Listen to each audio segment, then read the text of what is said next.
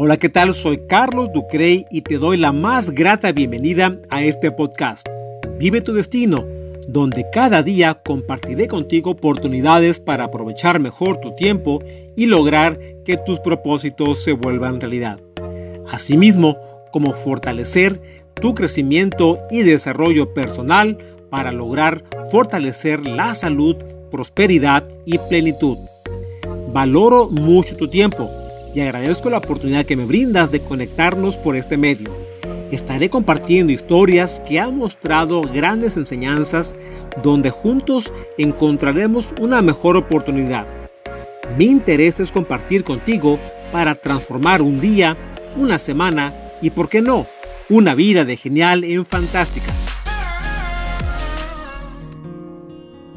¿Recuerdas algún momento en tu vida donde sucedió el asombro al tener una agenda saturada la próxima semana con tantas actividades, citas o compromisos y te has cuestionado, ay caray, ¿por qué acepté esta actividad? Te invito a evaluar y desarrollar una fortaleza para ser más consciente y aceptar compromisos con mayor responsabilidad siempre y cuando tu tiempo lo permita. No dejes que tus debilidades te impidan responder una negativa muy sincera en caso de existir algún conflicto en tu calendario a corto plazo.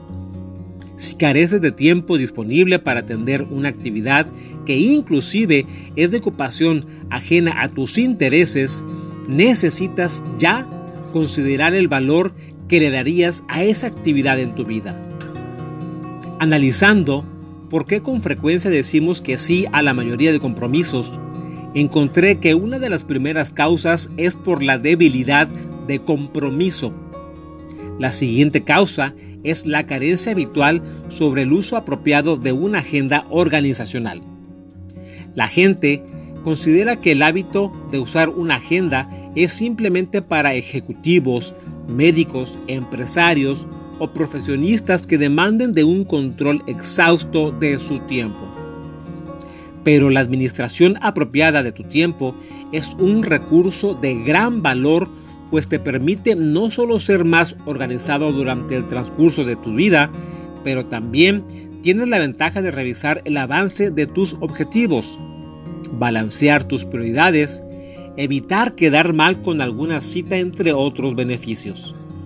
Sin embargo, considero un factor muy importante que puedes evaluar y me refiero a la detección del desperdicio de tu tiempo partiendo que en una agenda no únicamente se utiliza para la asignación de citas que debes atender. El manejo apropiado de una agenda es para administrar tu tiempo disponible donde debes establecer los espacios de valor durante el transcurso de tu vida.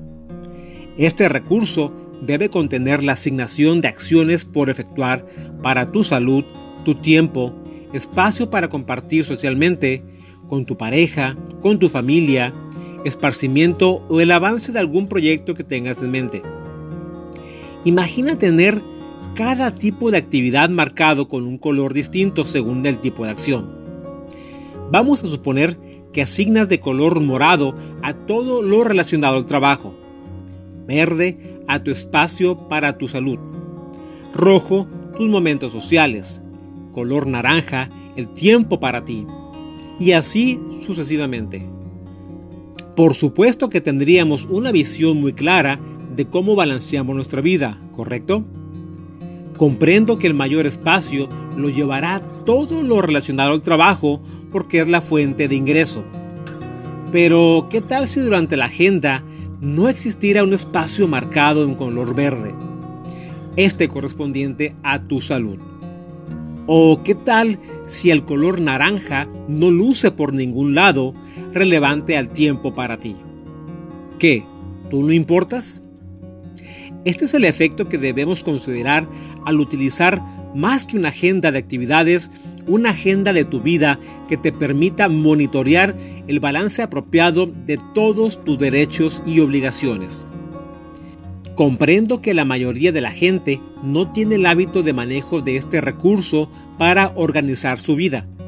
Pero considero que esta tarea te brindará mayor retorno de inversión en cuanto a tu tiempo al sostener un control por escrito y del cual puedas dar seguimiento durante el avance de tus días.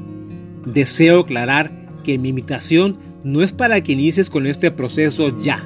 Mi invitación es para que al menos evalúes cómo distribuyes tu tiempo en el periodo de una semana y tengas una mayor claridad al balance de tu vida basado en acciones que llevas a cabo diariamente.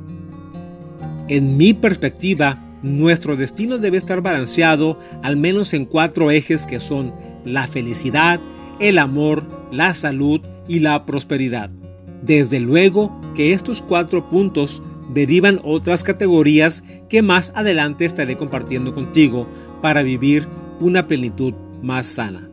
Sin embargo, un buen inicio en caso de no practicar este hábito establece en forma muy sencilla la asignación de al menos tres acciones, las cuales te comprometas a completar durante la semana.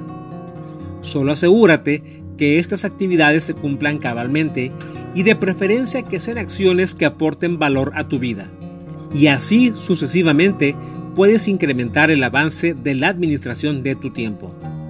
Así que recuerda, ten mayor cuidado al responder un sí a todas aquellas actividades que la gente te demande. Evalúa ese espacio en la escala del 1 al 10 y si consideras que está por debajo de la escala número 5, tendrás una mejor forma de filtrar la asignación efectiva para tu tiempo.